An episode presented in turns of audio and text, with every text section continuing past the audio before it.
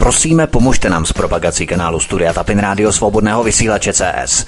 Pokud se vám tento nebo jiné pořady na tomto kanále líbí, klikněte na vaší obrazovce na tlačítko s nápisem Sdílet a vyberte sociální síť, na kterou pořád sdílíte. Jde o pouhých pár desítek sekund vašeho času. Děkujeme. Halo, halo. Ahoj Martine, zdravím tě, předpokládám, že jsi ve vysílání. Takže ano. Skvělé, takže zdravím tě, zdravím tebe, zároveň zároveň všechny naše posluchače svobodného vysílače přeju krásný páteční večer.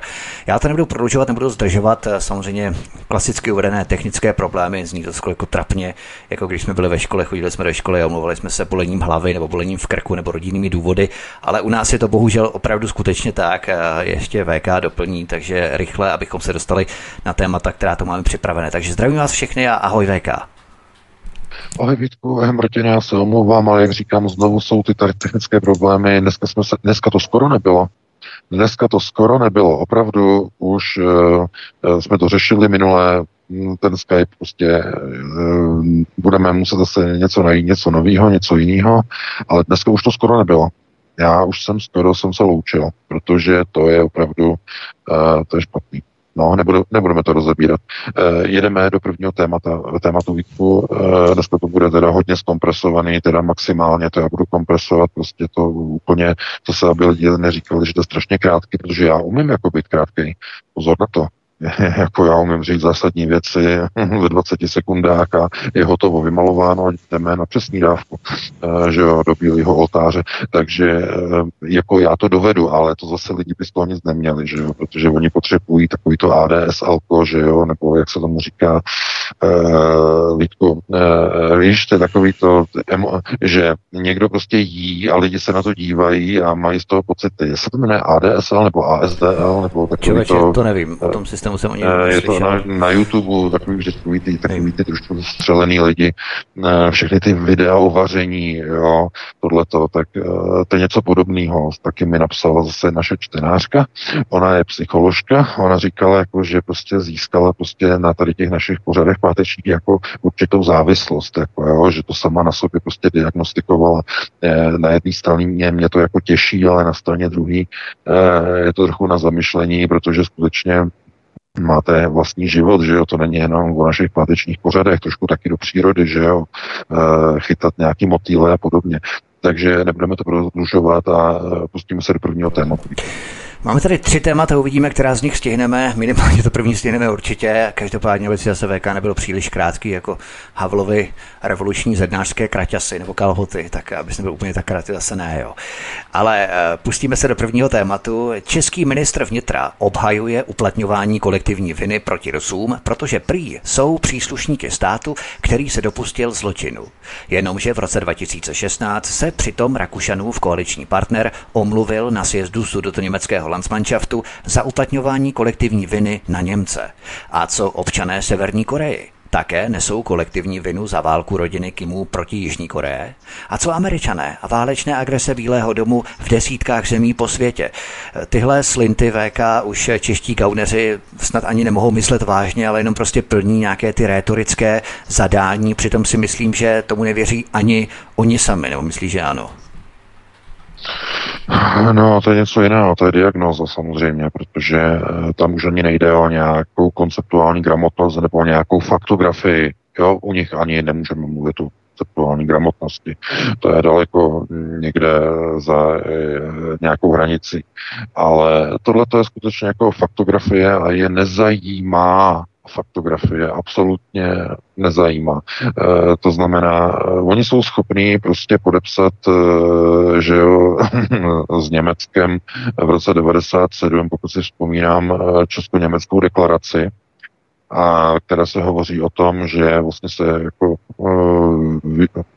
německá strana jako uznává, že prostě probíhaly nějaké věci, které nebyly zrovna košer e, proti Čechům a Češi zase, že nemají žádné prostě nějaké prostě nepřátelské postoje e, vůči Německu a vůči prostě, e, řekněme, jakýmsi nástupnickým organizacím různých německých spolků a podobně. E, ta deklarace je dílem, řekněme, porodním materiálem Václava Havla a jeho Melody Boys okolo vikárky, že jo.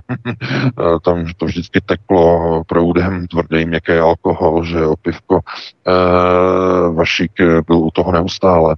Ale to je jeho dítě, že jo, jeho konceptuální dítě, tady ta česko-německá deklarace. No ale v ní se hlavně teda uvádí, že se obě strany zdržují tedy uplatňování kolektivní viny.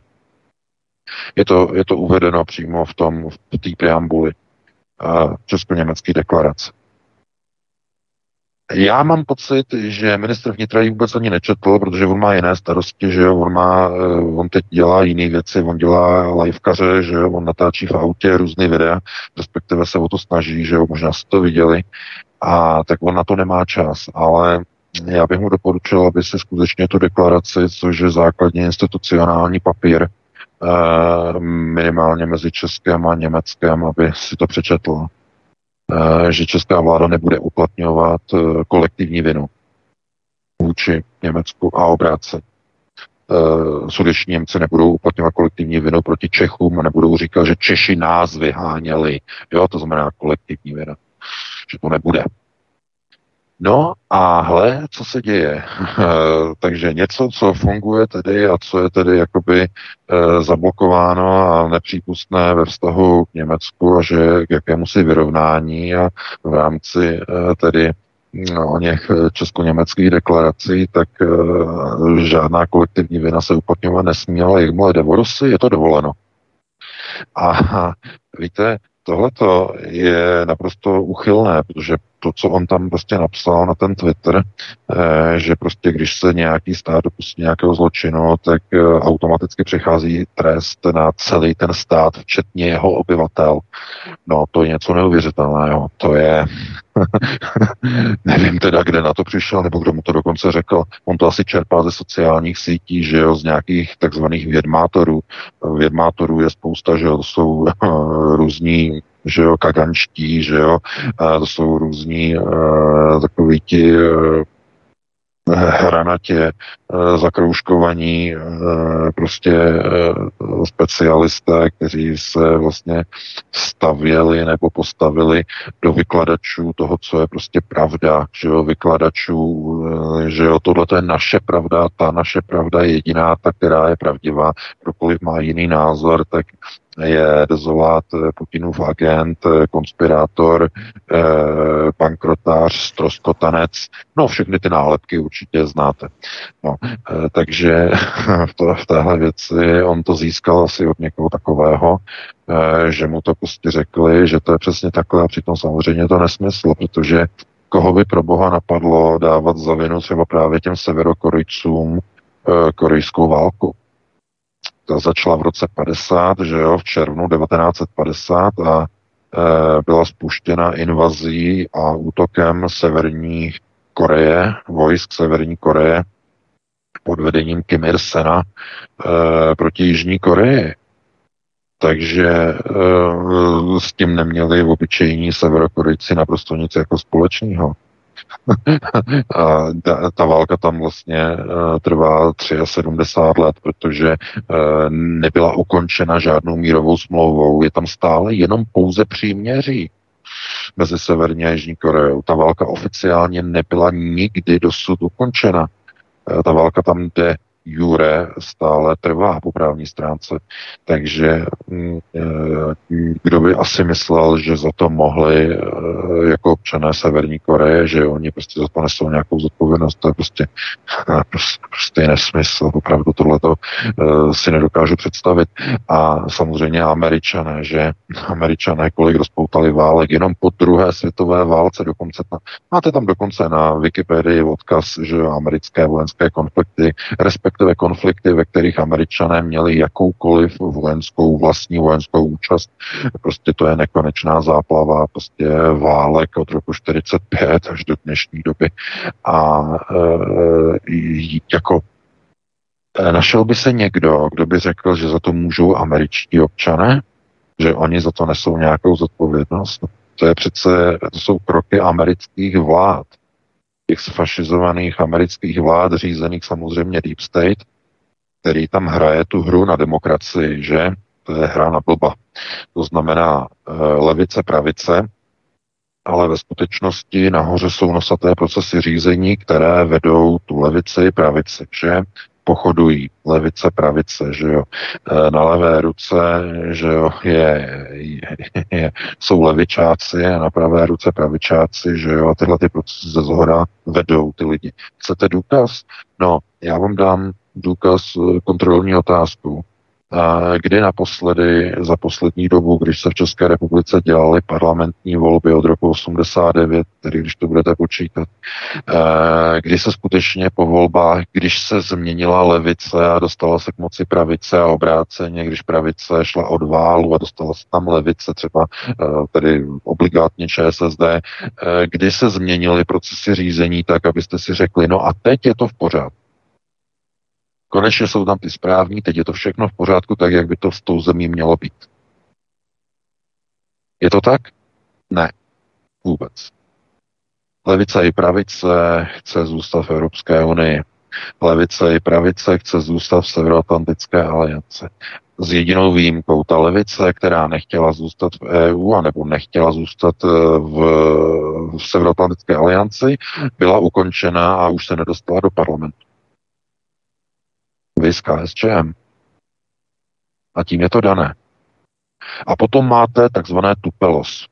To je velice zvláštní skupina takzvaných vlastenců. To nejsou vlastenci, to je e, někdo prostě, kdo je nespokojený. Jo. Prosím vás, neoznačujte lidi, kteří jsou nespokojení s tím, že zrovna zdražili energie, že jsou vlastenci. Tohle to už jsem slyšel tolikrát, že a na náměstí, že jo, a pod Karlem, teda ne pod Karlem, to že se v budoucnu, ale pod Václavem eh, se sešli prostě demonstranti, že jo, a teď demonstrovali ceny energií a ceny tady toho. Prosím vás, to nemá nic společného s vlastenectvím.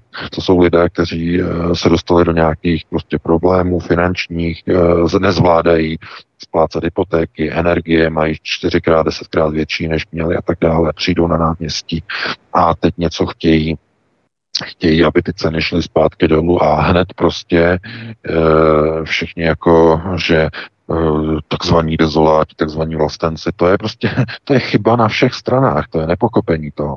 Mnoho těch lidí, kteří tam přijdou, tak nechtějí vystoupit z Evropské unie. Mnoho z nich nechce vystoupit ani, ze, eh, ani ze Severoatlantické aliance. A ti lidé potom přijdou a skutečně na tu demonstraci pana Reichla přijdou a dají tam třeba těch 70-100 tisíc lidí, protože mnoho z nich nejsou vlastenci, ale mnoho z nich nejsou alternativci, protože oni nemají tu konceptuální gramotnost, aby pochopili, co to znamená být vlastenec. Národ na prvním místě. Že je konceptuální gramotnost. A co to znamená národ na, na prvním místě? No to je pochopení konceptuální gramotnosti, že národ je samostatným a suverénním subjektem pouze tehdy, pokud si jeho občané a obyvatelé volí takové vlády, které vždycky se zasazují o blaho a ochranu a blahobyt pouze svého vlastního národa za všech okolností, za všech situací a vždy na prvním místě.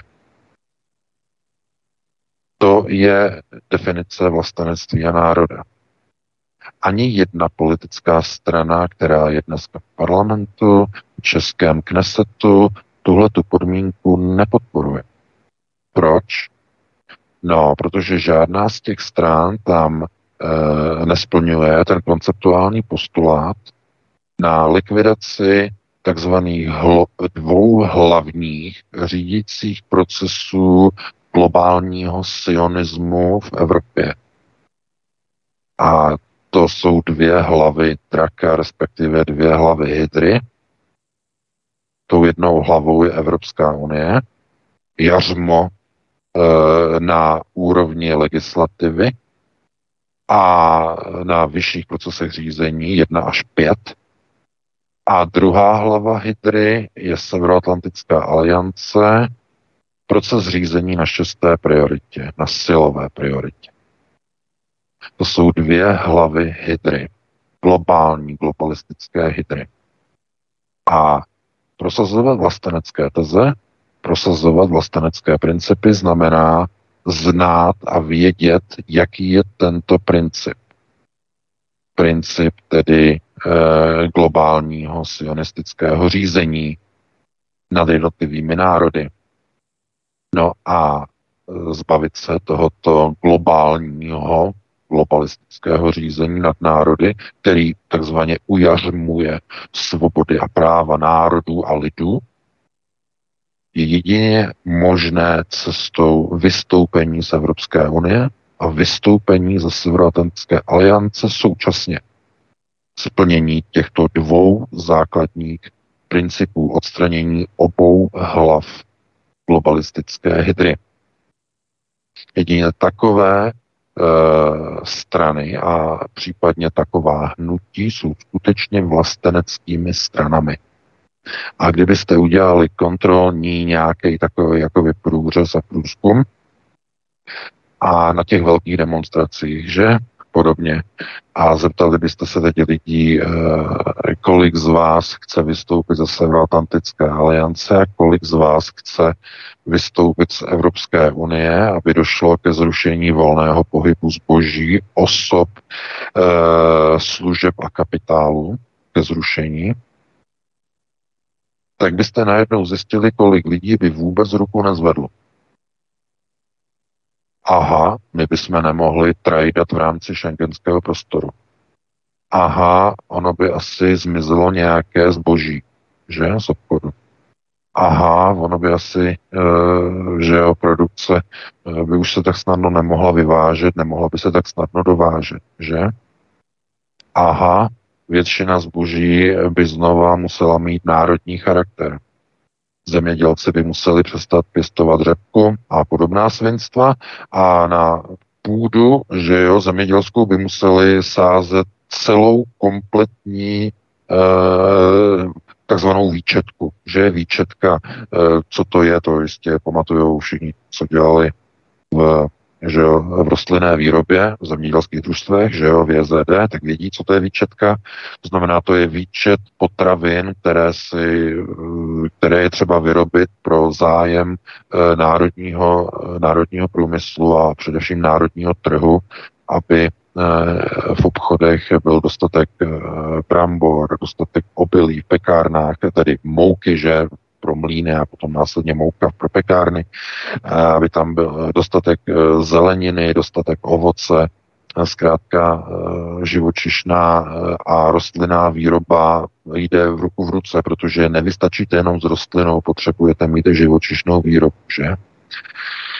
No, to by znamenalo znovu obnovit zemědělská družstva na obcích, eh, na vesnicích, znovu obnovit zemědělská družstva, znovu ty, které, ty pole, která jsou ladem nebo jsou zarostlá trávou, znovu zorat a znovu obnovit zemědělskou výrobu.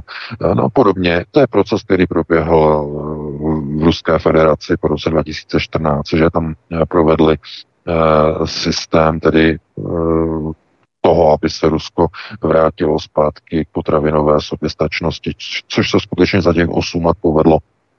Rusko dneska není, co se týče potravin eh, toho, toho základního charakteru závislé na naprosto jakémkoliv dovozu. Všechno si pěstují. A pozor, to, nebyl, to, to nefungovalo před rokem 2014 před rokem 2014 Rusko dováželo dokonce i brambory. Odkud?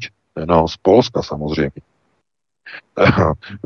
Rusko bylo před rokem 2014 naprosto závislé skoro prakticky na všem. Takže eh, tohle by muselo proběhnout i v jednotlivých státech, které by se skutečně chtěly úplně odstřihnout od globální hydry a globalistické hydry.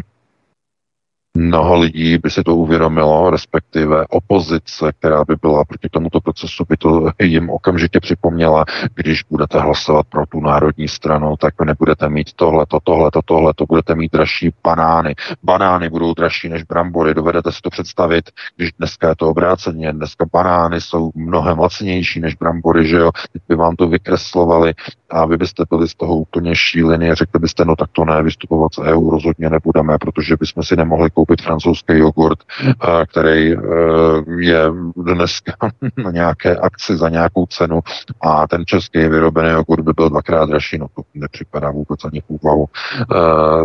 Zkrátka, na těch demonstracích by jste viděli, že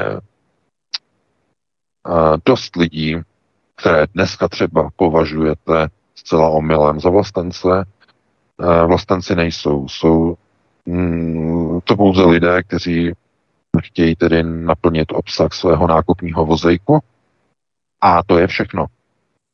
A pozor, v nákupním vozejku obvykle nebývá prostor pro žádné vlastenectví. To je takový poznatek. Čím plnější je nákupní vozík, tím méně vlastenectví se tam do něho vejde. To je taková ta ultimátní rovina, kterou by si lidé měli zapamatovat. Čím více jste majetkově nějak založení na obsahu vozíku, eh, tím méně, tím, tím vzdáleněji máte k tezím vlastenectví. To je všechno, je to vlastně propojené všechno se vším. A e, tak tím jsem se jakoby dostal hodně daleko s takovým přesahem, ale vrátím se zpátky e, k ministrovi vnitra. On zkrátka přebírá některé teze a hlavním cílem je píme Rusa. To znamená, jakýkoliv argument proti Rusovi je žádoucí, eh, i když není eh, povolená nebo dovolená jakákoliv myšlenka nějakého uvalování kolektivní viny třeba na, nevím, sudecké Němce, že tak je samozřejmě upřednostňována kolektivní vina na Rusy, protože že Víme Rusa, to je ten konceptuální proces, který teď momentálně vede Fialová pětikolka. Tam momentálně je to dokonce vyžadované, kdo dneska nepije Rusa, tak zkrátka se stává podezřelým, že snad s tím Putinem sympatizuje a podobně. To znamená, dneska je to jakoby vyžadované. Proto ty výroky zkrátka jsou odvozeny od politické situace. I u toho ministra jsou odvozeny od politické situace v zemi. A mnoho lidí se jako ptá na to, Uh, tak půjdeme volit nějakou jinou stranu, že jo. A teď tam prostě začnou prostě pouštět uh, takové ty informace typu obrovskou šanci, jo, tam má ta strana pana Reichla. Já říkám, klidně volte stranu pana Reichla, ale než tam dáte ten hlas té straně, tak si prosím vás aspoň pročtěte ten jejich volební program, abyste zjistili, že že za prvé uh, strana pana Reichla nechce vystupovat z Evropské unie a místo toho se chtějí pokusit o reformu nereformovatelné Evropské unie, o co už se beznadějně a neúspěšně uh, pokusila SPD. A za druhé uh, nechtějí už vůbec vystupovat ze Severoatlantické aliance, což uvedl v rozhovoru pro i dnes přímo pan, uh, pan Reichl. Takže uh, pokud je pro vás vystoupení z EU a nebo, nebo a vystoupení z NATO důležité, je to konceptuální pilíř, to znamená, podle toho se rozhodujete, no tak asi uh, hlasování a volení takové strany nemá smysl, ne?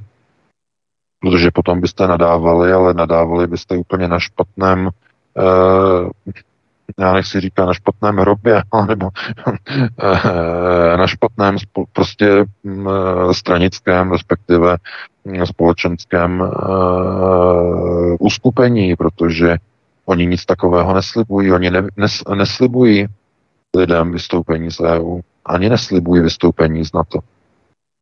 Ale chápu, že to hnutí může oslovit lidi, kteří uh, chtějí jinou třeba ekonomickou politiku, než vede Fialová vláda. To znamená, aby tak nebyly drahé uh, účtenky a výpisy za plyn, za elektřinu, za energie, za paliva. Dovedu si představit, že Eh, když taková strana třeba navrhne Eh, že se třeba zruší nějaké sankce proti eh, ruským ropným eh, společnostem a plynovým, takže dojde k nějakému snížení někde něco. Bude to takový kočkopes, jako my jsme proti Rusku, výroky některých činovníků, třeba strany pana, nebo hnutí teď nevím, strana nebo hnutí pana Rajko, jsou opravdu velmi protirusky naladěné, zejména třeba ze strany, pokud jsem zaregistroval ten výrok pana Vacka, eh, to není zrovna nějaký zrovna výrok, který by označoval nějaké takové jakoby, uh, smířlivé postoje směrem k Ruské federaci, ale pokud někdo opravdu upřednostňuje třeba jenom tu ekonomickou stránku někde něčeho, tak může samozřejmě tu stranu vidět jako skudnou, jako nějaké skudné řešení, spíše e, tuto stranu, než třeba nějakou jinou. Já o tom ale fakt nevím, jestli potom se dá mluvit u takových lidí, že jsou vlastenci, proto opravdu na to pozor. Jo? Pokud mluvíme o vlastenectví, musí tam být ta základní konceptuální gramotnost a vědět, čeho je třeba se zbavit, aby ten národ byl zpátky náš aby nebyl ovládaný fialovými zrůdami. To znamená, aby ti politici dělali politiku pro nás. Ne, co za to řekne Evropská unie. A my v rámci nařízení Evropské komise musíme teď zakázat tohleto a tamhleto a e, křivost banánů, a jaké jsou žárovky a podobně. Tohleto všechno. Ne, ne, ne, ne, ne. To, to je právě ono. To znamená, aby eh, ta vláda dělala všechno skutečně pro ten lid a ne pro to, co zrovna chtějí američané, co chce Washington, co chce Pentagon, co chce Severoatlantická aliance, co chce Brusel, co chce Berlín. To, tohle to prostě dělají všechno neoliberální globalčiky ve prospěch nadnárodních struktur a procesů řízení že? Ale to nemá nic společného s národem. Národ se tudíž musí zbavit Evropské unie a musí se zbavit i Severoatlantické aliance. To jsou prerekvizita e, k vlastenectví. To znamená něco, co je vyžadováno předem, abyste mohli říct, že jste vlastenec.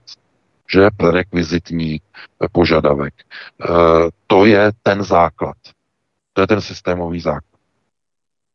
To znamená, pokud tam máte nějaké takové neujasnění typu, nejčastěji tohoto typu. Uh, no, ona ta Evropská unie není tak špatná, ono kdyby se reformovala a odstranili se tam od, eh, z toho ty nesmysly o uprchlících a zůstalo to jenom na ekonomické úrovni bývalého EHS a zůstal jenom volný po, pohyb e, zboží, e, osob, služeb a kapitálu, že ty hlavní čtyři pilíře, tak ono by to bylo dobrý, ono by to bylo skvělý, že bylo? Ne, nebylo. Proč? No, protože pokud jste dobře slyšeli, eh, ten systém EHS byl založený na právě těchto čtyřech pilířích. Volný pohyb osob, zboží, služeb a kapitálu. No a to je co? Volný pohyb toho posledního kapitálu No to je volný pohyb kapitálu z londýnských kanceláří. Ukotvení centrálních bank pod kontrolou uh, domu Sion. To, to jsou oni. To, co vzniklo po podpisu Maastrichtu, doufám, že rozumíte, jakým zlomem byl Maastricht. Tím byla transformována EHS do uh, politického nástroje, který následně eh, se transformoval do Lisabonské smlouvy, předtím ještě do smlouvy z NIS a podobně, ale ten Maastricht byl zlomový. A eh, čemu došlo? Eh, bankovní systémy do té doby byly řízeny jednotlivými bankami, jednotlivými vládami, které nastavovaly tedy nějaké mm, kurzovní pásma svých národních měn, ale po Maastrichtu už tomu neměli oprávnění a celé to řídil takzvaný evropský kontrolovaný e, měnový kurz. To, byla, to byl předstupeň přijetí eura a eurozóny. To znamená, jednotlivé národní vlády ztratily kontrolu nad měnotvorbou po přijetí Maastrichtu. Chápete? Takže proto Evropská unie z principu je nereformovatelná, protože když uh, uděláte krok A, tak to nestačí. Vy musíte udělat krok B. Vy byste museli odstranit volný pohyb kapitálu. No a když odstraníte volný pohyb kapitálu, v tom okamžiku zhroutíte ty zbývající tři pilíře volný pohyb zboží skončí, eh, protože začne eh, docházet k ochranářským opatřením, protože každá vláda si bude svoje měny kontrolovat kurzově jinak, dojde k zastavení volného pohybu osob, protože znovu se vrátí celnice na hranici. Znovu, chápete? to nemá řešení. Takže e, nelze tu Evropskou unii reformovat. Je to vyloučené. Kdo vám to slibuje, je lhář respektive věší vám bulíky na nos, že? to, je, to je oblíbená disciplína ze strany politiků. No, e, takže to je s velkým přesahem tady to téma. E, Vítku máme 2052. E, já jsem slíbil, že to budu kompresovat. Já jsem to vůbec neskompresoval. E, jsem to roztáhnul naopak e, s velkými přesahy, takže jestli za těch 8 nebo 7 minut ještě stihneme nějaké téma, tak já, já to zkrátím, tak to zkus nějak zkrátit taky ten, ten dotaz. Stihneme, stihneme VK, půjdeme na druhé téma. Myslím, že to stihneme, zvládneme to hravě. Možná pár pár minut přes tu celou přetáhneme, ale to vůbec ničemu nepřekáží. Možná třeba i ten třetí dotaz, respektive dotaz eh, téma, okruh, který tady mám připravený, tak ho někdo včlení do svého dotazu potom v poslední hodině. Případně pokud bude nějaké vákum, nikdo nebude volat, tak to můžeme třeba i nadnést. Ale pojďme na to druhé téma, které tu máme. Prosíme, pomožte nám s propagací kanálu Studia Tapin Rádio Svobodného vysílače CS. Pokud se vám tento nebo jiné pořady na tomto kanále líbí, klikněte na vaší obrazovce na tlačítko s nápisem Sdílet a vyberte sociální síť, na kterou pořád sdílíte. Jde o pouhých pár desítek sekund vašeho času. Děkujeme. Pod zlomu vedoucí kanceláře generálního tajemníka NATO uvedl pro norský tisk pompu, že uvnitř NATO se už jedná o možnosti postoupení vybraných ukrajinských území Rusku výměnou za členství Ukrajiny v NATO. Takže Vilnius byl jenom trik nebo výhruška, že pokud nepostoupíte některá území Rusku, tak do toho NATO vás tedy jakože nevezmeme. To znamená, veřejně se něco deklarovalo, ale interně už se jedná o opravdu vstupu Ukrajiny do NATO za určitých podmínek. No, eh, ono to má velký přesah eh, se systémem a principem, který je teď třeba jakoby oprášit a znovu tedy eh, uvést jako ve znalost. Já o tom píšu v tom posledním článku, doufám, že vyšel, protože byl jako přednastavený, publikovaný, že má výjít tedy ve 20 hodin, tak doufám, že vyšel. A tam já vlastně popisuju, co je to princip takzvaného waterfallu nebo vodopádu, informačního vodopádu. Eh, dneska byly uveřejněny tři nové informace, které doplňují to, co proběhlo v uplynulých dnech. Eh, šéf nebo spolupředseda výboru pro Ukrajinu a ukrajinské záležitosti v americkém kongresu Andy Harris oznámil, eh, respektive mluvil o tom v Marylandu v té knihovně před svými voliči a tam prohlásil, že ukrajinská ofenzíva selhala a že je čas začít mluvit o míru a že není pro další vyzbrojování Ukrajiny a přidělování dalších peněz. Eh, Andy Harris přitom je označovaný na Ukrajině, ukrajinská propagandistická stránka, ten server Pravda, že ukrajinská pravda.com, nebo jak se to jmenuje, Pravda UA, eh, tak eh, ten o něm vypisoval prostě jako, že to je největší přítel prostě Ukrajiny, protože Andy Harris má ukrajinskou matku. Ta ukrajinská matka, jeho máma, emigrovala tedy jako z komunismu ze Sovětského svazu, že do Spojených států A on teda má velice blízko k Ukrajině a byl velkým zastáncem vyzbrojování a financování Ukrajiny minulý rok, když se prosazoval ten velký mohutný balík pro Ukrajinu, že je těch několik stovek miliard. Tak to byl velký balík a on to podporoval jako největší přítel. A teď on řekne tohleto, že ukrajinská ofenzíva selhala a je třeba začít mluvit o míru. To není všechno. Uh, Washington Post taky dneska uvedl uniklý materiál CIA, který uvádí, že to samé, že ukrajinská ofenzíva selhala, že nesplní a nenaplní své cíle a že je velmi nepravděpodobné, že by se to povedlo změnit. To znamená, eh, že by dokázala prorazit ty ruské obrané linie, ty, zamo, ty ta zaminovaná pole, eh, prorazit eh, k Tokmaku, skrz Tokmak až k Melitopolu a potom ještě dál ke Krymu, že to je, je to už velmi nepravděpodobné. Washington Post to dneska uvedl jako bombu.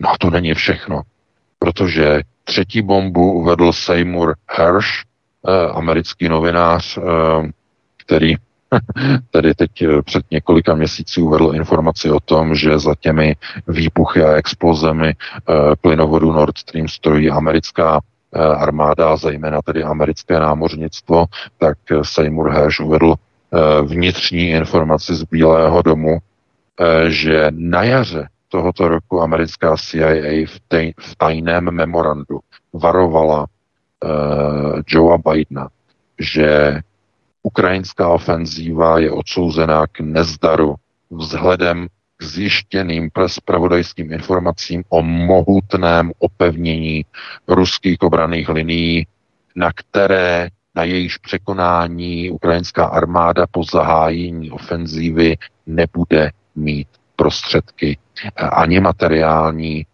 ani lidské. Uh, no, tři špatné informace pro Ukrajinu během jednoho jediného dne. Co to slučilo?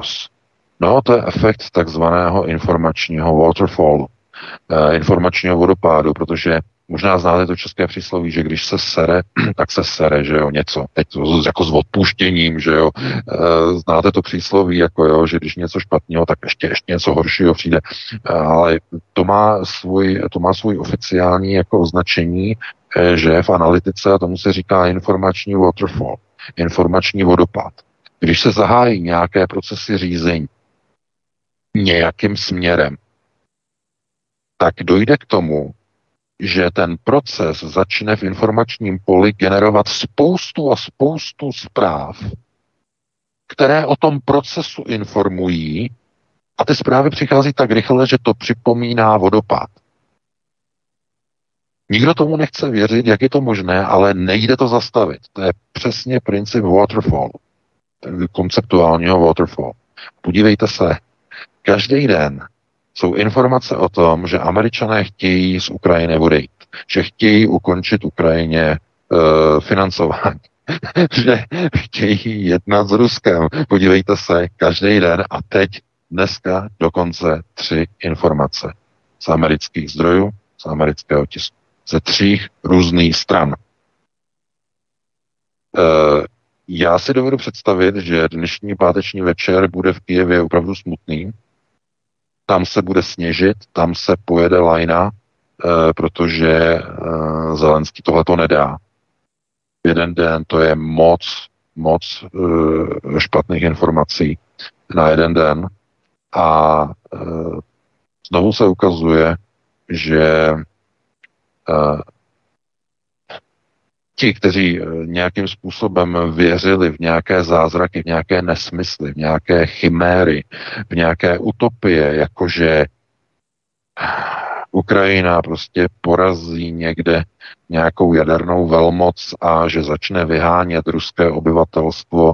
Eh, no, protože Rusové samozřejmě, kdyby k tomu došlo, Rusové začnou samozřejmě z těch ukrajinských území, eh, začnou utíkat, že Rusko by to dovolilo,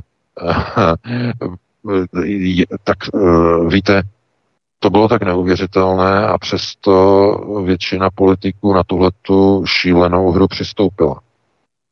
Jakmile dojde k těm procesům na té Ukrajině a američané, když odchází, tak padají vlády. To je automatické. Jakmile začnou odcházet, překopíruje se to do evropských zemí. S velkou pravděpodobností padne polská vláda. Moravěcký skončí. S velkou pravděpodobností to otřese fialovou vládou. Fialka skončí. No a e, tohleto, tyhle ty procesy e, se začnou v podstatě rozvíjet, začnou se kopírovat, e, protože odchod Američanů vždycky otřásá procesy řízení. Američané, to je tak, víte, u těch politiků bez konceptuální gramotnosti, oni nechápou, že Američané nemají žádné spojence, Američané nemají žádné partnery. Američané mají pouze své zájmy.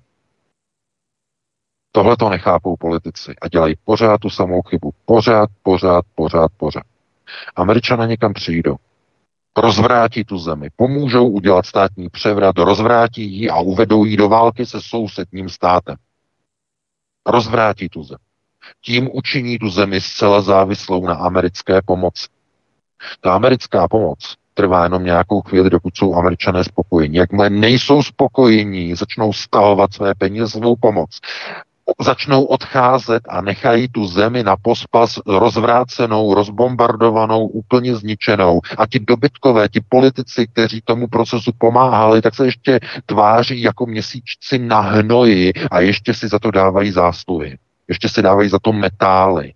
Ještě, že alespoň Petr Pavel je tak trochu konceptuálně gramotný, jako ne moc, tak trochu symbolicky, protože on má nějaký výcvik, že jo, z té tajné služby, tak aspoň, že když přijel do toho Kijeva na tu návštěvu za Zelenským, tak mu dal pistoli eh, Čezetu CZ-75. To bylo naprosto dokonalý. Zelenský díky tomu teď má čím se zastřelit. To je, to byl humanitární čin, Petr Pavel udělal naprosto jedinečný humanitární čin, když předal Volodymyru Zelenskému zbraň k self-exekuci. To je, eh, to je, to je čin státníka. No ale aby tam byly náboje, aby nebyla prázdná chudá, kde je má schánět. Ale to, tam, tam, jich je hodně, tam jich je, tam jich je hodně, tam, tam oni nějaký prostě do, to, to, to oni najdou, takže to, to bude v pohodě. Ale, chápete, to je státnický čin.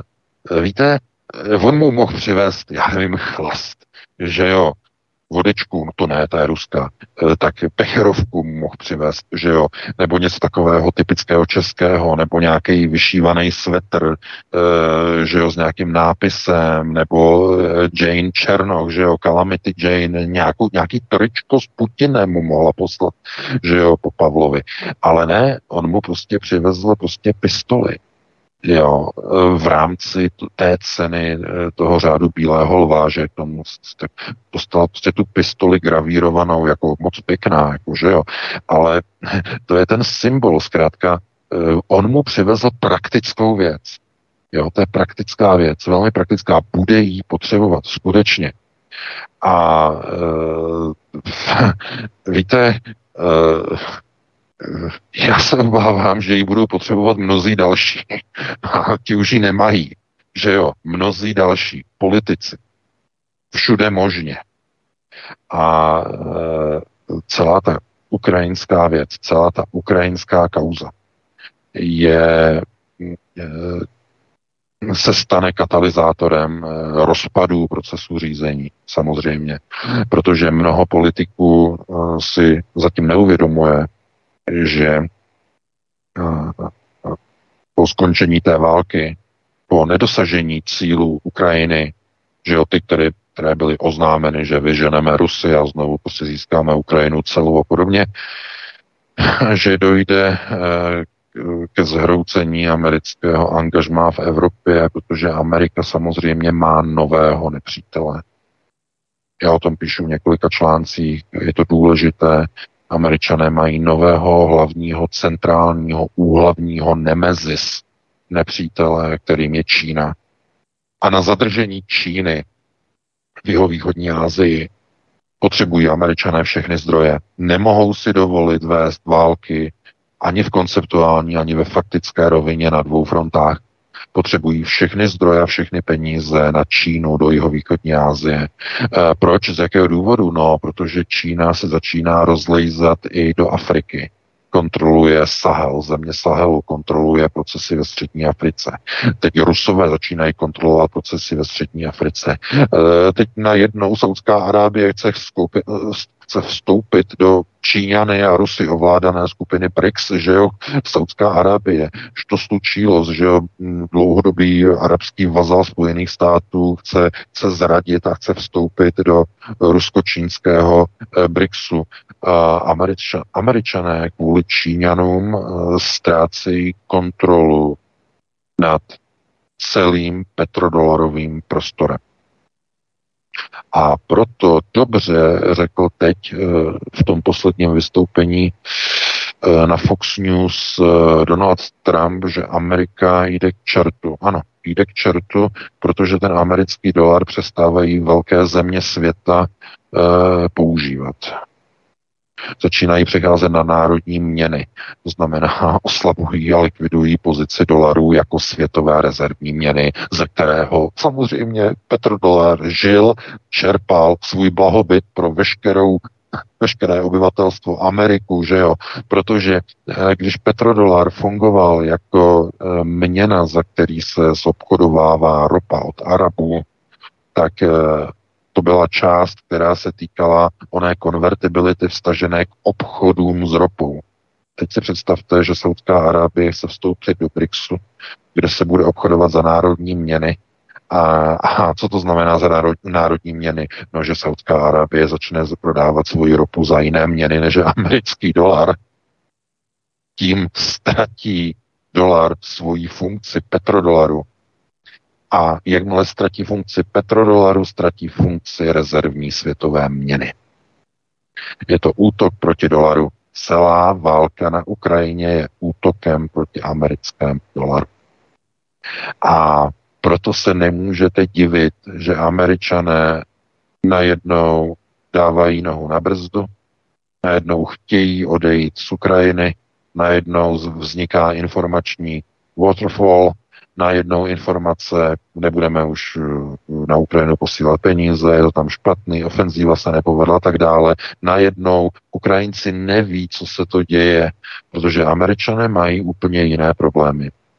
Válka na Ukrajině způsobila američany problémy na jejich vlastním petrodolarovém dvorku. Rusko, Moskva, Peking si padli do náruče a řekli, budeme odcházet od dolaru. K ním se přidali země BRICSu.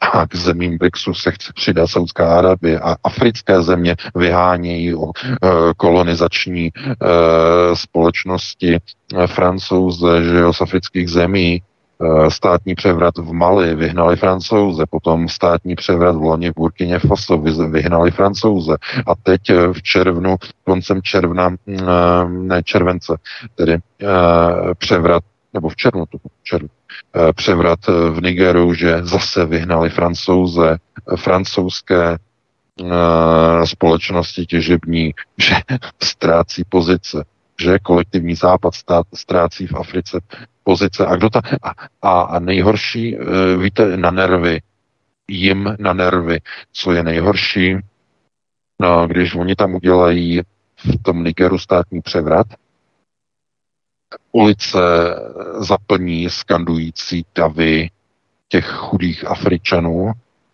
a oni drží nad hlavou ruské vlajky a obrázky, transparenty s Evgeniem, že s Ženou, Prigožinem, eh, PMC Wagner a s Vladimirem Putinem. Tohle to potom přednáší světová média do všech televizí a obyčejní američané to potom vidí na svých e, kabelových televizích. Ale to slučilo v Africe, v nějaké zemi, kterou nedokážeme ani najít na mapě, proběhl další protizápadní, protiamerický, protifrancouzský převrat a ti lidé tam mávají ruskýma vlajkama a mají tam Ženiu Prigožina, mají tam Putina. A co myslíte, že si ti obyčejní američané řeknou? Jak si to přeberou?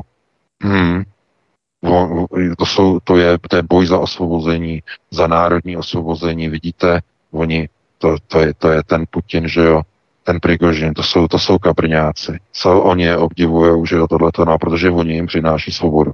A jak myslíte, že to potom působí na tu oficiální uh, americkou propagandu v těch médiích? No destrukčně samozřejmě. To samé v českých médiích, kde radši o tom ani neinformovali, protože generální zákaz, že jo, na události v Nigeru tam to radši neukazují, nebo jenom tak prostřihy a podobně.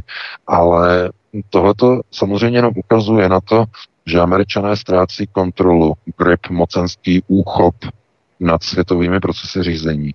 Systém Pax Americana se začíná hroutit díky odchodu světových zemí, velkých světových zemí od amerického dolaru.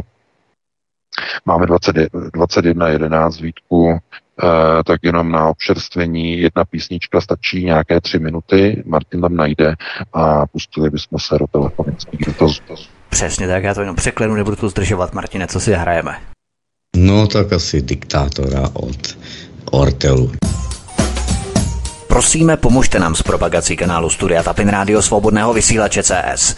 Pokud se vám tento nebo jiné pořady na tomto kanále líbí, klikněte na vaší obrazovce na tlačítko s nápisem Sdílet a vyberte sociální síť, na kterou pořád sdílíte. Jde o pouhých pár desítek sekund vašeho času. Děkujeme. Tak počkáme, jestli pánové jsou už nachystáni. A jestli... Ano, ano, ano, ano. Ano, jsme tady Martine, fajn. Tak, jestli mohu, připojuji prvního volajícího. Jdeme na to. Tak, hezký večer, můžete položit dotaz. Aha, dobrý večer, tady Michal Střebíče.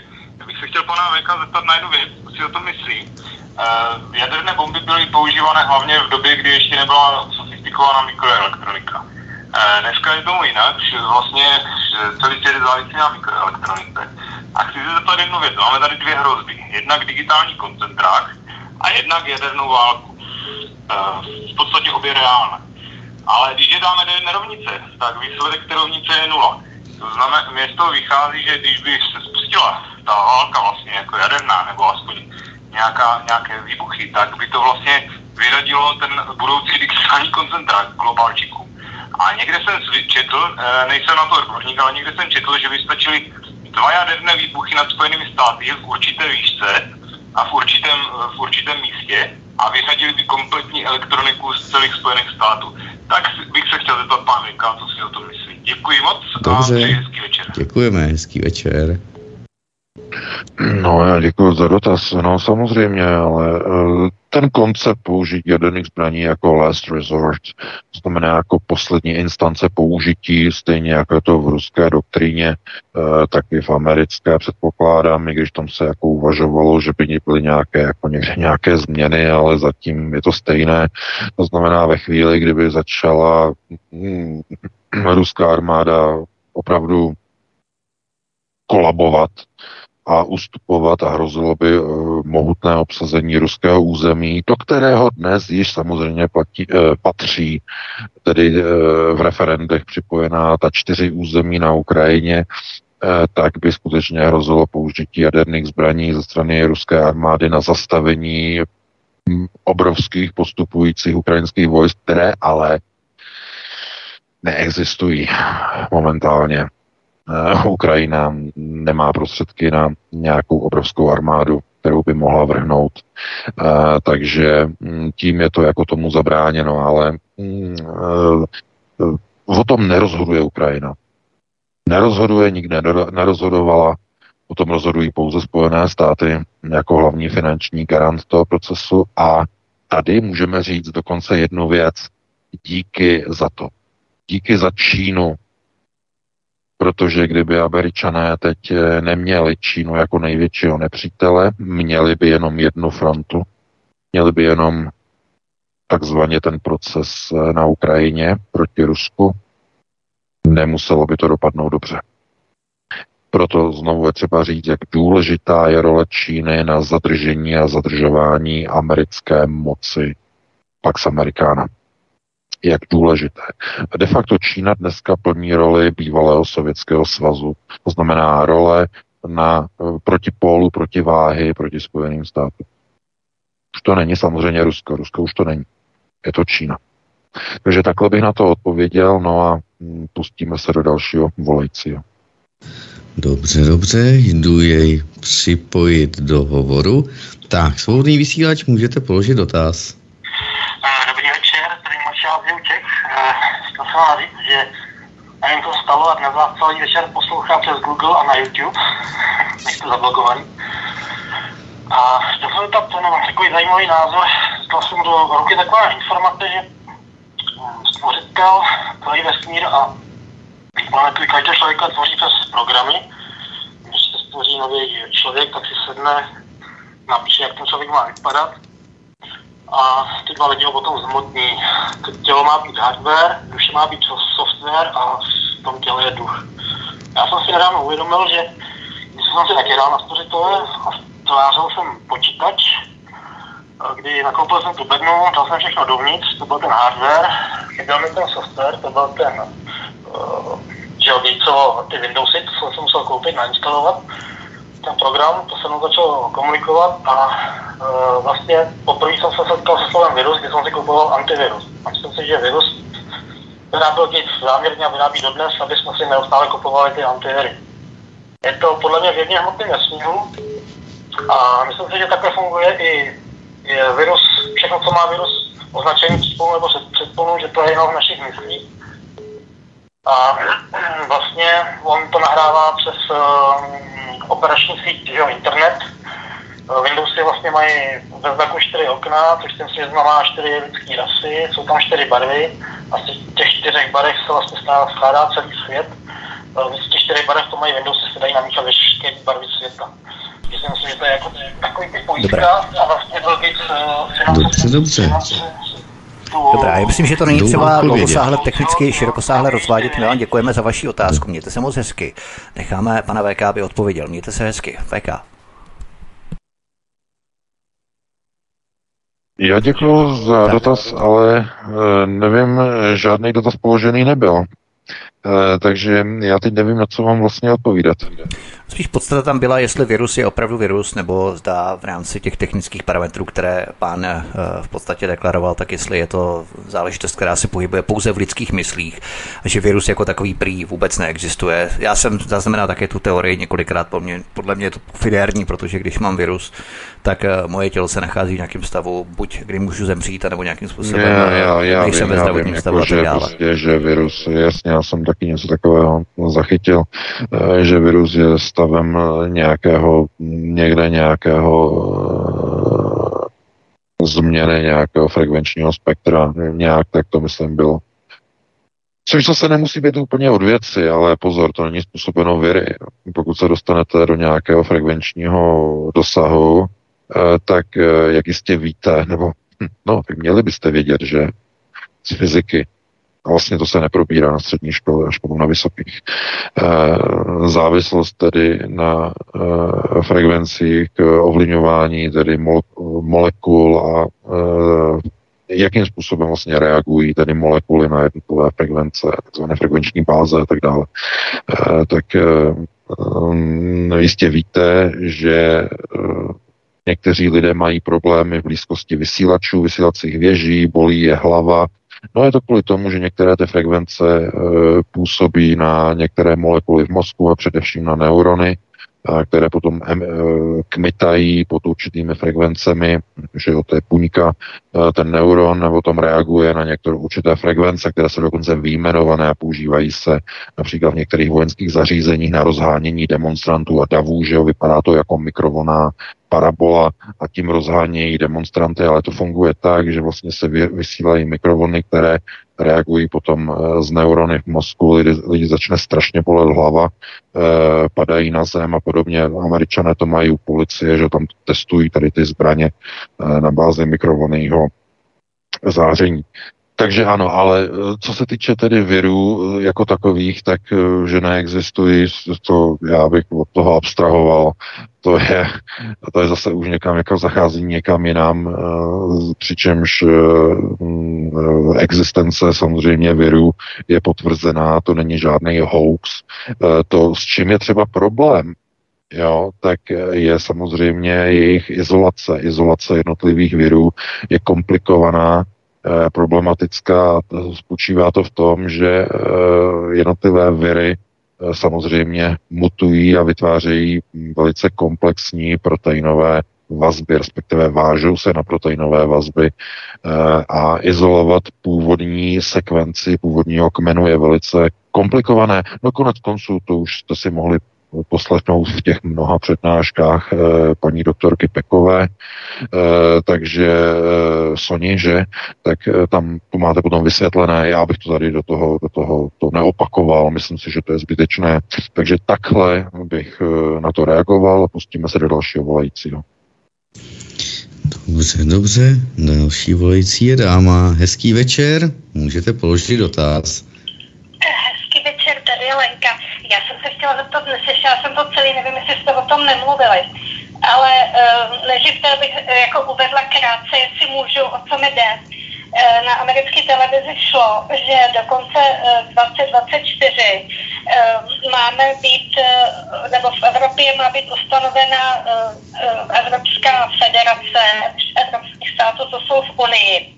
A máme, uh, má vzniknout už v roce 2024 superstát evropský. A takový ty, um, takový ty povídání o tom, že uh, někdo chce reformovat Unii, tak to vlastně má spočívat v tom, ve skutečnosti, že Rada Evropy bude něco jako prezident, teď mají státy. Evropský parlament bude nahrazovat parlamenty státu a komise bude fungovat jako vláda, kterou teď mají jednotlivé státy. A v roce 2024 máme všichni lidi přijmout občanství evropský a budeme mít nový jednotný digitální občanský průkaz. A po roce 2024 už nebude možný vystoupit z Unie, už jsou na to přijatý dokumenty. Něco už je přijatý a něco se má ještě přijmout teďko na podzim v roce 23.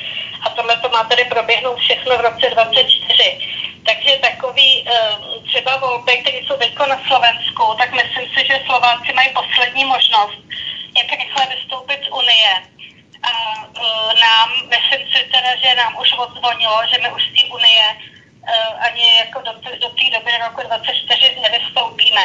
Takže takový ty řeči, jaký má třeba strana pro a SPD, že uděláme referendum, a nebo že budeme v Unii, uh, jak to říká pro dál, Eh, no to je sice hezký, ale to je všechno prostě podvod, podvod na lidi. Dobrá, eh, je nám to jasné. Zkuste vaši otázku, Lenko, prosím. Paní Lenko, otázku čistou, jednoduchou. No, tak jestli pan VK o tom, o tom by mohl něco říct. A ještě prosím vás, eh, jestli je pravda, že od 25. srpna přichází cenzura do Evropské unie a po tomhletom datu už nebude možný psát nic o očkování, o VHO, o agendě 2030 a tak, a tak dále. Mm-hmm. A, a ještě eh, v Německu a v Rakousku prý probíhají testy eh, zase na koronu, zkušební v domovech důchodců a Evropská unie má v plánu naočkovat eh, v celé Unii eh, rizikové skupiny lidí, všechny důchodce, všechny pracovníky státní zprávy a tak dále. A potom ještě třetí věc. A taky hmm, Já myslím, že to stačí, paní Lenko, my se na vás... To ani nestihneme, paní Lenko. My to nestihneme. Mějte se moc hezky. Martine, prosím paní Lenku zavěs, protože paní Lenka asi nás neslyší. Děkujeme a myslím, že i ty otázky bude mít problém, abychom si je zapamatovali. Ne, ne, ne, ne, já jsem, já jsem, prostě, já se omlouvám, já se omlouvám. Uh, velice rychle utržkovitě. Uh, o tom, že by nějakým způsobem měla být rozšířená nadstavba Lisabonské smlouvy, která by se týkala federace, nevím naprosto nic to je buď dezinformace, nebo jsou to nějaké vnitřní informace, které od někud při...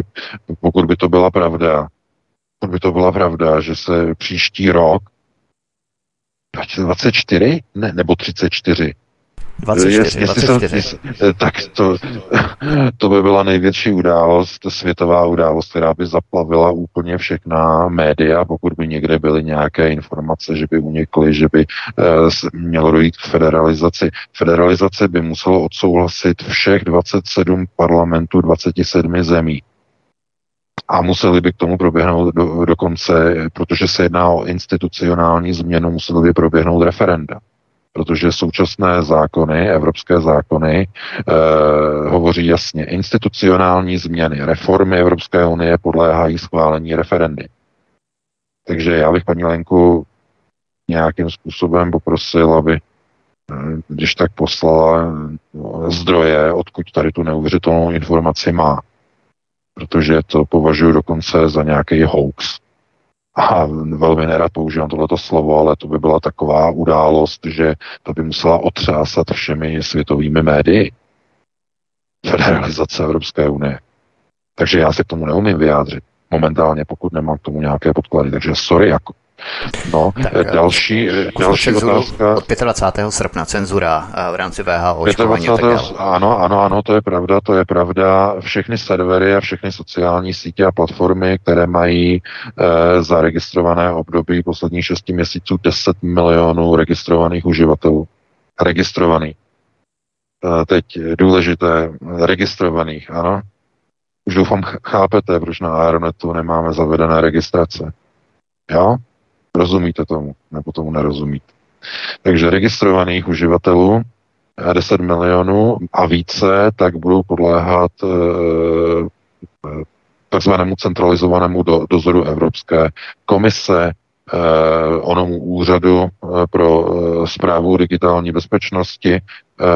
Tito úředníci budou mít přístupy k velkým serverům a budou moci vypínat, respektive odstraňovat příspěvky po nahlášení a podobně, takže eh, to je, to je, to je v přípravě od toho 25. srpna by se to mělo spustit, bude se to týkat asi 22 sociálních sítí, Facebook, eh, Twitter zřejmě, ale Elon Musk se k tomu tváří nějak jako neurčitě, eh, ale všechny ostatní samozřejmě, jako je Instagram a eh, jako jsou různé sítě a podobně.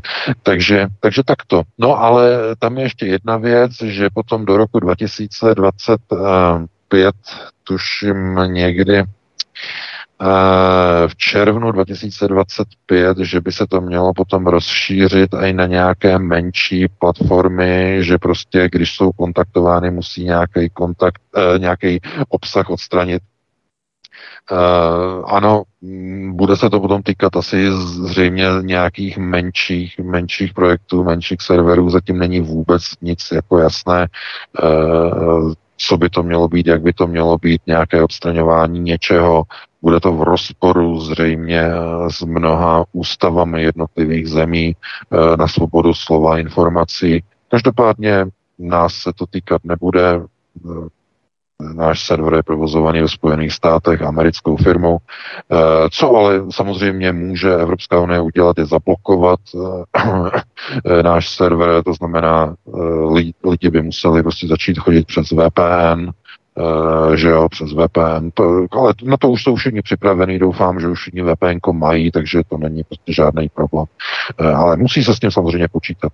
No a třetí... Uh, tak já bych ještě byl... ten třetí dotaz, to už si ani nepamatuju, ale v rámci toho mě teď úplně došlo, vlastně docvaklo mě, že jak byly vypnuté ty servery 25. února minulý rok, tak to bylo provedeno a vrácení těch domén bylo podmíněno uvedením kontaktu na vlastníka toho serveru. Jinak by to ano, nepustili, ano, protože oni potřebovali ano, sehnat ano. kontakty na vlastníky serveru. A je to vlastně k tomu, že oni teď budou moci kontaktovat vlastníky těch serverů v případě vypínání nějakých komentářů nebo vymazávání a tak dále. Takže to vlastně předvoj, byla to součást toho projektu možná i. Ano, a kvůli tomu, kvůli tomu nám uh, ukradli doménu CZ, Přesně kvůli tomu dokonce nám ani nenapsali vyjádření eh, z NIC.cz, neměli vůbec ani slušnost napsat nějaké odůvodnění eh, nebo jako tohleto, protože eh, my jsme je tam kontaktovali, že jo, právník je kontaktoval, naše kolegyně je kontaktovala, měla tam s nima nějakou korespondenci a tam se to řešilo prostě v té rovině, v tom smyslu, že my jsme uvedli kontakt samozřejmě na náš subjekt, že jo, ve Spojených státech, eh, na naši společnost, na našeho provozovatele.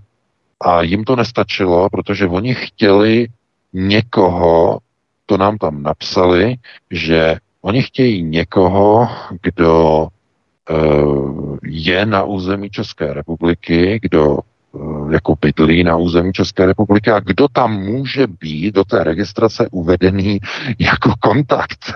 Jo? Takže jim ani nestačilo prostě jako normální prostě, eh, že jo, kontakt eh, klasický, tedy držitele domény americká firma, ale chtěli přímo fyzickou nějakou kontaktní osobu v České republice, což samozřejmě jsme jim nabídnout nemohli. Nikoho takového tam nemáme, takže nám prostě sebrali doménu. Hotovo, vymalováno takhle to prostě funguje. A to byla možná příprava, jak říkáš, právě na to, eh, aby oni mohli kontaktovat ty lidi, že jo, fyzicky, aby je mohli kontaktovat a řekli, eh, vy tam máte příspěvek a smažte ho. Když ho nesmažete, tak prostě tam prostě přijde nějaký komando a toho kontaktního člověka seberou že jo, a teď ho začnou mátit, že jo, a vydej heslo k přístupu, musíme odstranit ten příspěvek, že jo, nevydáš, tady máš tu máš. Že jo, takhle je to připravený, přesně. No, takže někdo si něco myslí, kde pak. E, takže e, takhle bych na to asi reagoval, no a pustíme se do dalšího policie. Dobře, dobře, připojuji, vydržel nám. Tak, svobodný vysílač, můžete položit dotaz. Hezký večer. Dobrý večer. Dobrý večer. Můžete.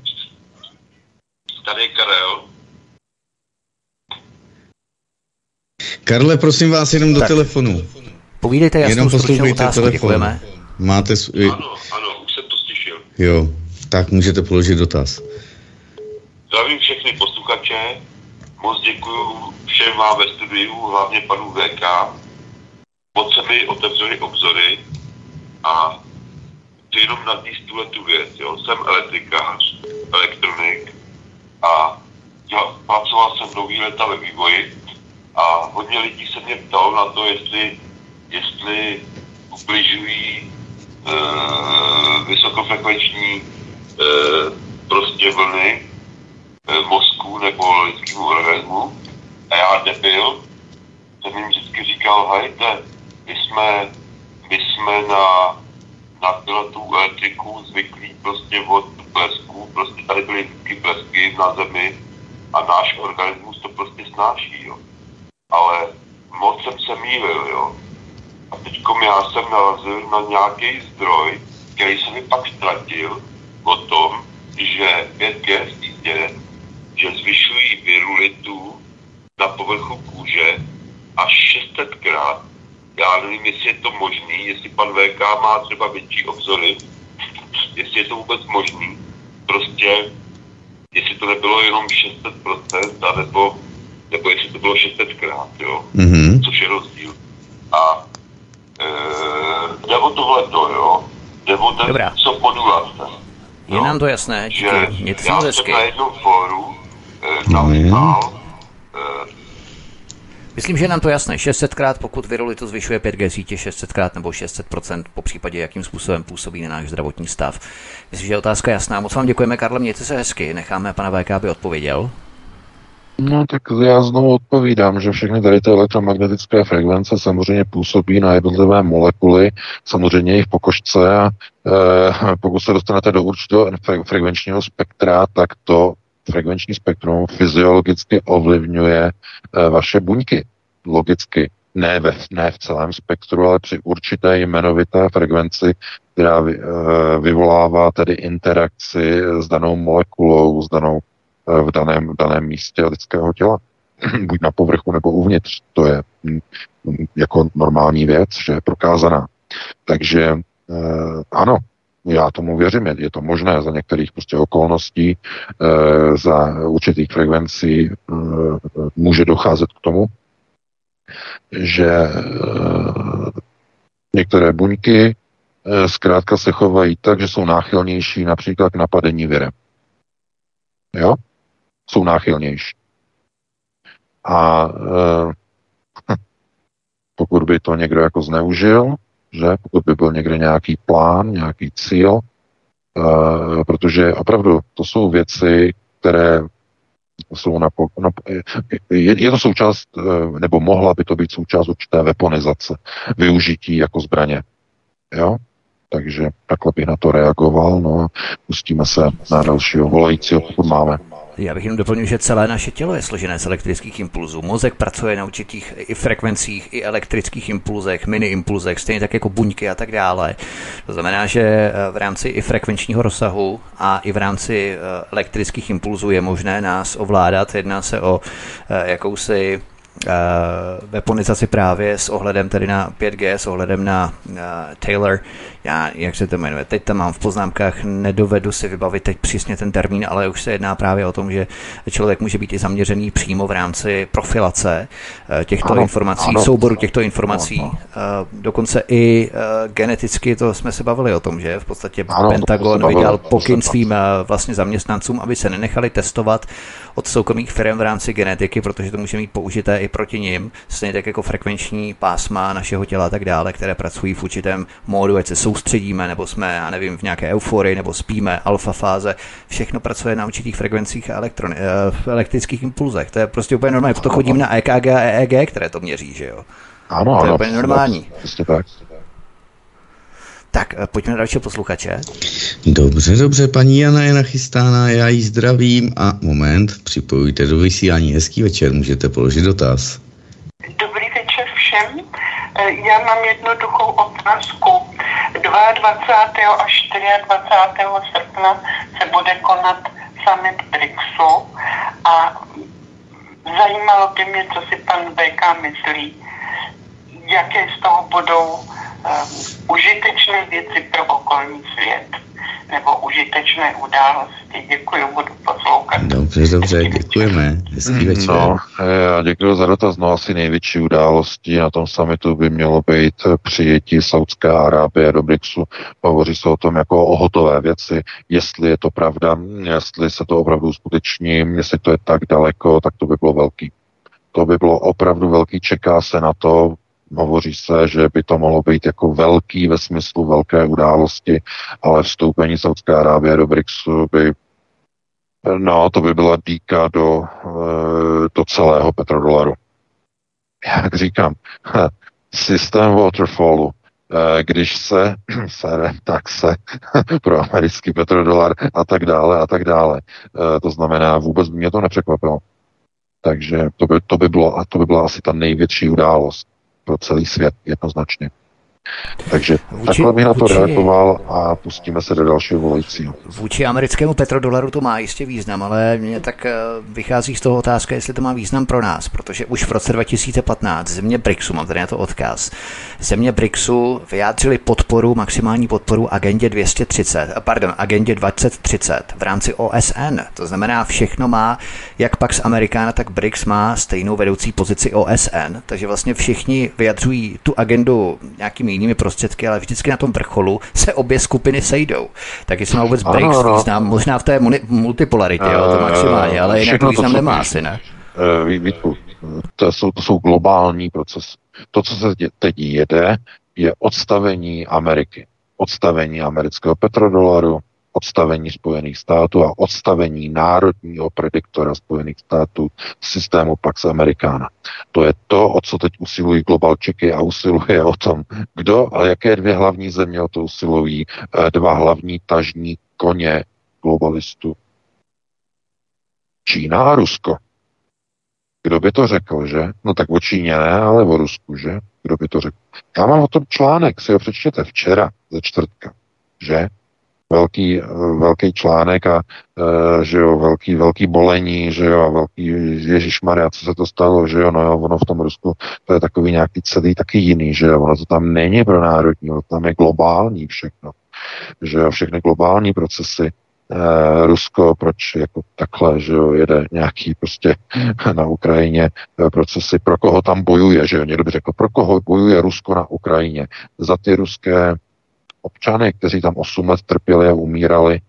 A teprve, když bylo dokončeno očkování, tak moskevské kanceláře Putinovi dovolili vstoupit na Ukrajinu až po dokončení očkování ruské armády, až po té, co byly ustanoveny procesy eh, covidového řízení, tak teprve potom mohli, potom mohli vstoupit na Ukrajinu. Do té doby o životy eh, etnických Rusů nikdo neměl zájem na té Ukrajině, že? Kreml se na to pouze díval. jak tam zabíjejí, že jo, ukrajinské e, houfnice a děla e, Rusy celou tu dobu. Ale teprve ve chvíli, když bylo dokončeno očkování ruské armády, tak po, třech měs- po dvou měsících že to bylo dokončeno v prosinci 2021, očkování ruské armády a hned v únoru hubky šupky na Ukrajinu, že jo, najednou bylo povoleno. Po osmi dlouhých letech bylo povoleno. A dneska jsou tam takovéhle procesy, které tam probíhají. To znamená, e, Ukrajina e, posloužila jako kanon futr, e, američané e, do toho vrhli úplně všechno. A co se stalo? No, donutilo to Čínu k tomu, aby se spojila s Moskvou na odchodu od amerického dolaru, což je hlavním cílem globalistů. Globalisté se tak dlouho snažili o likvidaci e, amerického dolaru jako světové rezervní měny, aby mohli porazit americký národní systém Pax Americana a dokázala to až válka na Ukrajině, která spojila Moskvu s Pekingem. Panečku, hotovo, vymalováno.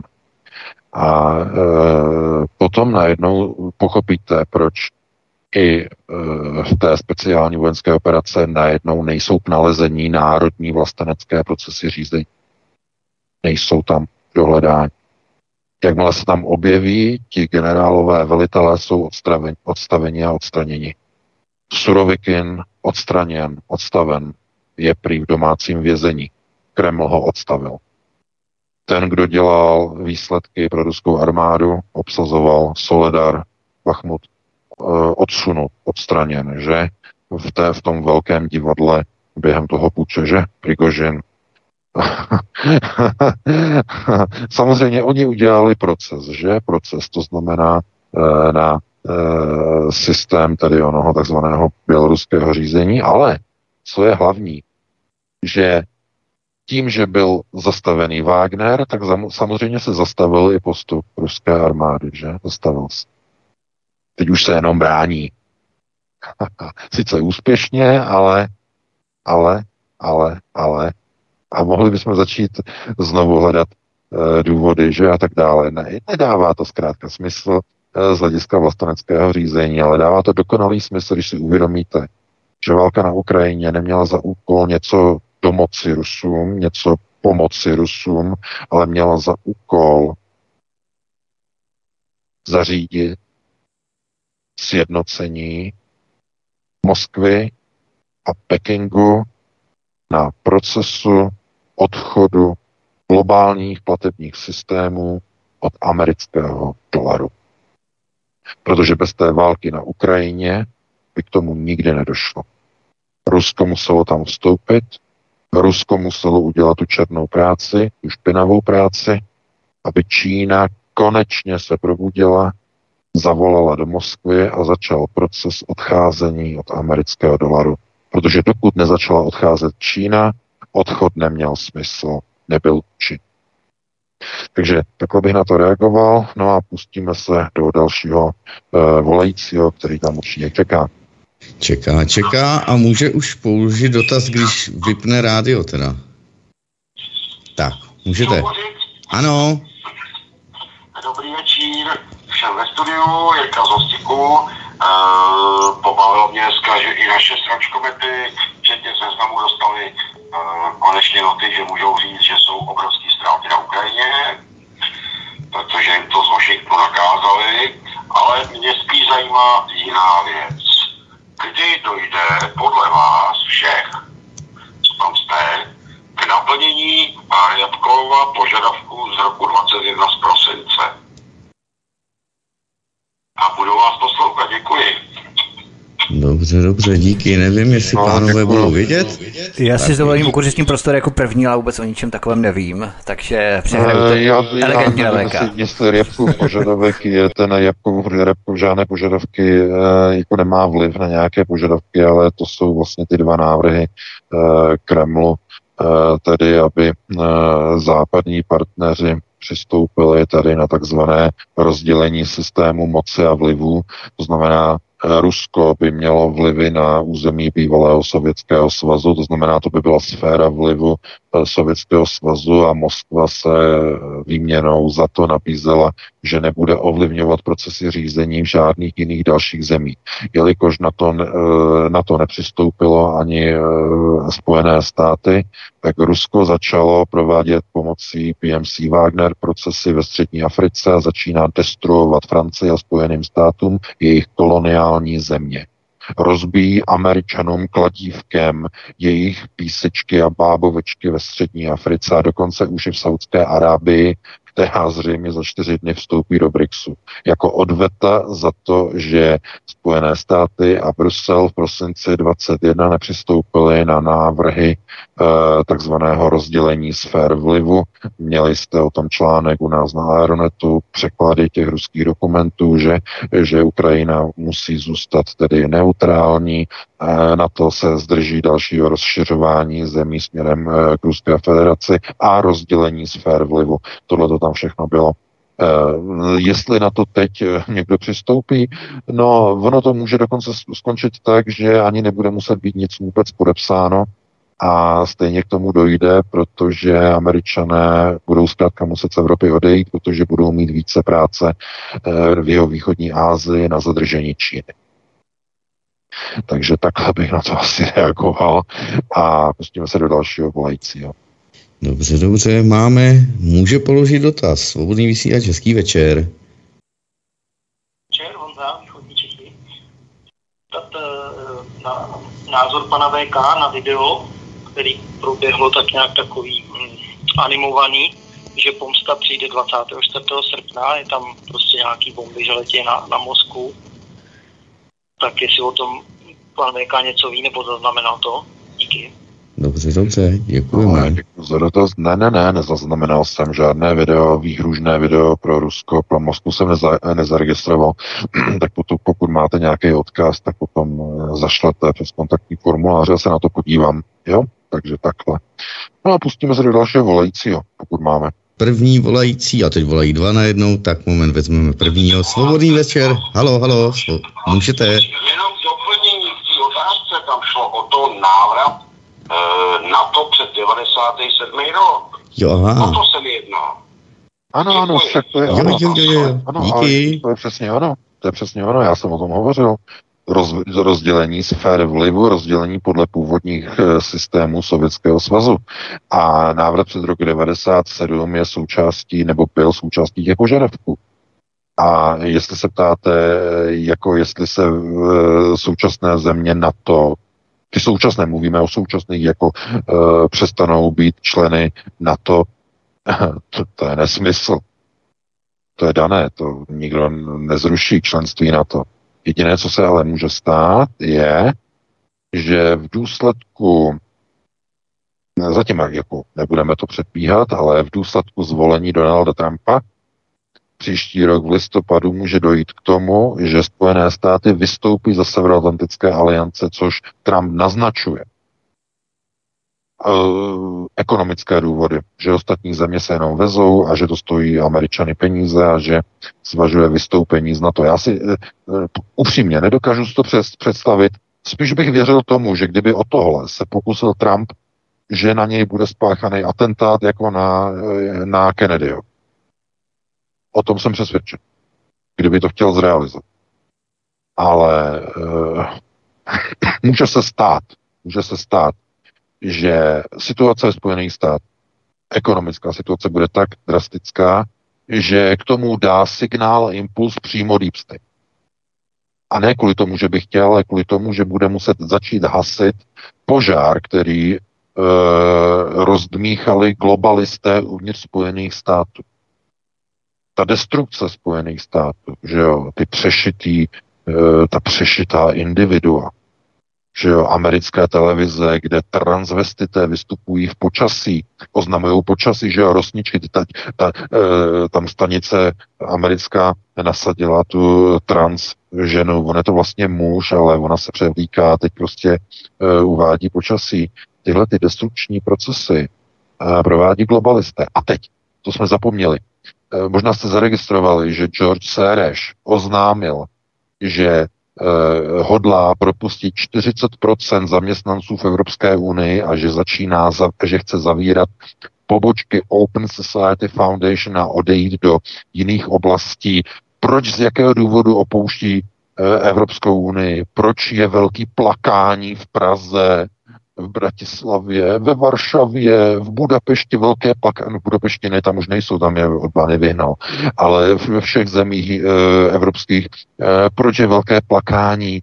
No, protože e, všechny Sorosovy organizace hm, budou umenšovat a omezovat svou činnost v EU, protože v Evropské unii je hotovo. To je důvod, je hotovo.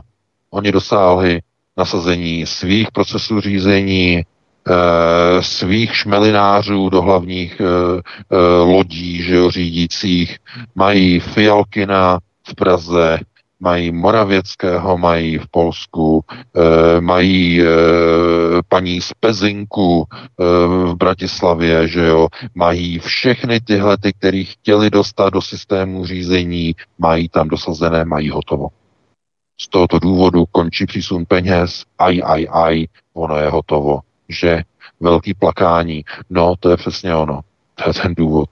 Takže na to jsme zapomněli, to je hlavní jedno z velkých témat tohoto týdne. Já jsem ani neměl čas o tom jako napsat článek, ale zásadní, klíčové, konceptuální, velké pochopení v Evropské unii pro ně je hotovo, panečku. Takže takhle bych na to reagoval, no a pustíme se do dalšího volajícího. Dobře, dobře, možná do posledního. Tak, svobodný vysílač, můžete položit dotaz. Hezký večer. Halo, halo. Moment. Jo, teď. Halo, halo. Halo, dobrý večer. Dobrý večer, můžete... Můžu, můžu ano. Dotaz? Ano, můžete. Ano. Eh, dobrý večer všem pánům do studia. Eh, jenom v rychlosti chtěl jsem se zeptat eh, ohledně požáru na Havaji, Maui a podobně. Proběhlo tam dost jakoby nesrovnalostí, co se týče průběhu toho požáru, kde ten požár ehm, velmi zvláštním způsobem obešel jaksi sídla a latifundie těch ehm, velmi vlivných a bohatých Američanů, který, nebo Američanů, kteří tam sídlí Eh, tak jestli by se pan VK ještě v rychlosti nechtěl tomu vyjádřit. Děkuju, děkuju, poslouchám. Dobře, dobře, děkuju, děkujeme. Hezký večer. Děkuju. No, já děkuji za dotaz. Ano, ty nesrovnalosti tam byly, eh, bylo tam vidět, že tam eh, na tom ostrově Maui, že skutečně tam stojí ta auta, která jsou na té silnici a spod, jsou úplně schořelá, jo, samozřejmě ta auta. A spod těch aut je tam, jsou Eh, vyteklé proudy eh, z tvrdlého hliníku. Ten žár toho požáru rozstavil hliníkové motory těch automobilů. No, e, říkají, že to, jako co se to děje, že to není normální, no. A při normální požáru jako opravdu to není normální, protože hliník pod eh, tání hliníku, pokud se nemýlím, je někde okolo 660 stupňů Celzia, eh, což eh, je teplota, kterou umí za určitých okolností dostatečného přívodu vzduchu umí vygenerovat letecký kerosín, ale nikoli v benzi, ani nafta. To je teď otázka eh, normálně, eh, takto, teď důležité. Eh, normální teplota, že jo, toho požáru, lesního požáru a toho porostu a okolo, takovouhle teplotu vygenerovat nedokáže. To znamená, samozřejmě, že je teď otázkou, Eh, jaké tam byly lokální podmínky, jestli tam třeba nefoukal opravdu velmi intenzivně vítr během toho požáru, který samozřejmě posiluje okysličování a zvyšuje teplotu hoření, ale jestli by to eh, mohlo dosáhnout té teploty tavícího bodu okolo 660 stupňů, to si opravdu eh, nejsem jistý. Já bych teď tady nerad jako spekuloval, ale Eh, velmi mě tam vyděsily některé ty fotografie, které považuji za naprosto skandální. Naprosto skandální. Jsou to ty záběry na úplně vyhořelé městečko, okolo silnice, město, úplně všechno srovnané se zemí, všechno schořelo, komplet, všechno schořelo. Uprostřed toho je netknutý barák. Úplně netknutý. Není dokonce ani odčouzený od ohně, nic stojí tam normálně. To je to video. Já jsem z něho úplně šokovaný. To nedává smysl. Samozřejmě. To naprosto nedává smysl. jo, protože kdyby byl třeba, já nevím, z nějakého nehozlavého materiálu, No, ale tak ano, samozřejmě, ale byl by očouzený, samozřejmě, zčernalej, protože jo, plameny a e, tohleto, kouř, tohleto, to je, to je naprosto jasný, že? E, nic, nic takového. Prostě on tam stojí všude, všechno lehlý popelem, ten domeček tam stojí, e, to je divné. To je opravdu divné a e, je tam takových domů víc. E, domy celebrit nebyly vůbec zasaženy v obyčejné domky tam lehly popelem, ale domy celebrit jsou ne, ne, ne, nedotčené. Uh, ano, je tam okolo toho spousta konspirací. Já se tomu nedivím, protože když se podíváte na některé ty fotografie tak a videa, vyvolávají více otazníků než odpovědí. Takže, jak říkám, já se na to trochu podívám, zkusím připravit něco, nějaké podklady, možná nějaký článek, ale rozhodně je to to, co tam proběhlo na Maui, je opravdu něco, něco co zavání třeba spekulací z pozemky. Velice drahé cené pozemky, ano. Teď, když to tam všechno schořelo, tak asi zřejmě ti majitele je velice lacino prodají, že? Možná to někomu vyhovovalo. Někdo e, třeba disponuje technologií, která umí že jo, přímo zamířit na některé pozemky a pomocí třeba mikrovln Eh, vyvolat eh, prostě schoření materiálu, že? Úplně. Ale to je tak přesně eh, jakoby vycentrovaný, že přímo hoří jenom to, co je na místě. Nehoří nic vedle, protože ty vlny jsou přímo zaměřené na konkrétní bod a zahřívají ten materiál zevnitř, ne zvenku, ne požár, ale zevnitř, jako běžný mikrovlný ohřeb, že? Takže potom je to všechno rozteklý a ten barák, který tam stojí nepoškozený, je nepoškozený a normálně tam stojí, je nedotčený. To je prostě něco neuvěřitelného. Takže je to zajímavé. Souvisí s konceptem Smart Island, že oni právě z toho maují. Eh, o tom hovořila včera Vladimíra Vítová, eh, velmi zajímavě. Oni z toho chtějí totiž udělat Smart Island, něco jak jsou Smart Home, Smart House, Smart ano, Cities. Ano, ano, tak oni právě to souvisí s tím konceptem, kdy v podstatě tam bude transformované právě ty pozemky, které teď jsou za lacino, lze je prodat, protože ti majitele, a je to něco podobného v Austrálii v rámci programu Clara consolidated Land and uh, Rural, já nevím, jak se přesně jmenuje v angličtině, jo, tam je to taky v podstatě požáry, obrovské požáry na konkrétních ano. vymezených místech, které mají propojit uh, chytrá města do jakéhosi poligonu a něco podobného je to právě na tom Maui, jo, že v podstatě ano, ano. oni tam no, ty pozemky využijí, proto ty majitelé se tam nevrátí a už on to bude mít stát a stát si tam udělá právě Smart je to Island. Úplně jo, stejné, je to úplně stejné jako ten, ten slavný velký požár Londýna, po kterém uh, Rothschildové skoupili ty nejdražší pozemky v celém Londýně. 1666. ne, to je to pozdější požár, ale to je, Rothschildové byli až 1790 reál, že jo? Co, co a? No jistě. a no, no, no, Rothschildové, pozor, pozor, pozor, to je, byl okamžik, kdy oni začali, eh, kdy oni začali uh, se potom profilovat jako jako obchodníci, jako biznesmeni, ale rod Rothschildů eh, je datovaný od roku 1527 a pocházejí původem z Janova. Je to černá šlechta. Oni potom eh, se přesunuli do zemí Evropy, přesunuli se sem do Frankfurtu. Do Frankfurtu, no, no, no, no. Eh, přesunuli se, aha, ano, ano, ale pozor, to, to už je jejich pozdější Jasně. generace. Rothschildové jsou jedni ze zakladat, zakladatelů tzv. černé šlechty v Evropě. Takže eh, konec konců to máte v té poslední knižce mojí. Je to všechno. Máme 2204. Eh, já doufám, že dneska, i když to bylo kratší, takže uh, jste se teda něco aspoň minimálně dozvěděli. Uh, no a uh, příště už to snad bude v pořádku, všechno začneme brzy. Uh, vy si užijte samozřejmě víkend, uh, hlavně teda víkend, no, a týden pracovní a všechno a s tebou se loučím Vítku i s tebou Martine a já vám všem přeji krásnou dobrou noc. Já už to taky nebudu příliš natahovat. Eh, měj se moc hezky, VK. Loučím se s tebou i s tebou, Martine. Moc děkuji i s vámi, milí posluchači. Díky za vaše telefony, za váš poslech, za vaše sdílení z kanálu Odyssey. No a ode mě to je všechno. Já vám přeju krásný zbytek večera. Počkejte si na další studio Michala, studio Praha, kalendárium pětidenní. A ode mě je to úplně všechno. Dobrou noc, případně dobrý večer. Mějte se krásně, přeji dobrou noc a jenom se rozloučím děkovačkou. Prosíme, pomožte nám s propagací kanálu Studia Tapin Rádio Svobodného vysílače CS. Pokud se vám tento nebo jiné pořady na tomto kanále líbí, klikněte na vaší obrazovce na tlačítko s nápisem Sdílet a vyberte sociální síť, na kterou pořád sdílíte. Jde o pouhých pár desítek sekund vašeho času. Děkujeme.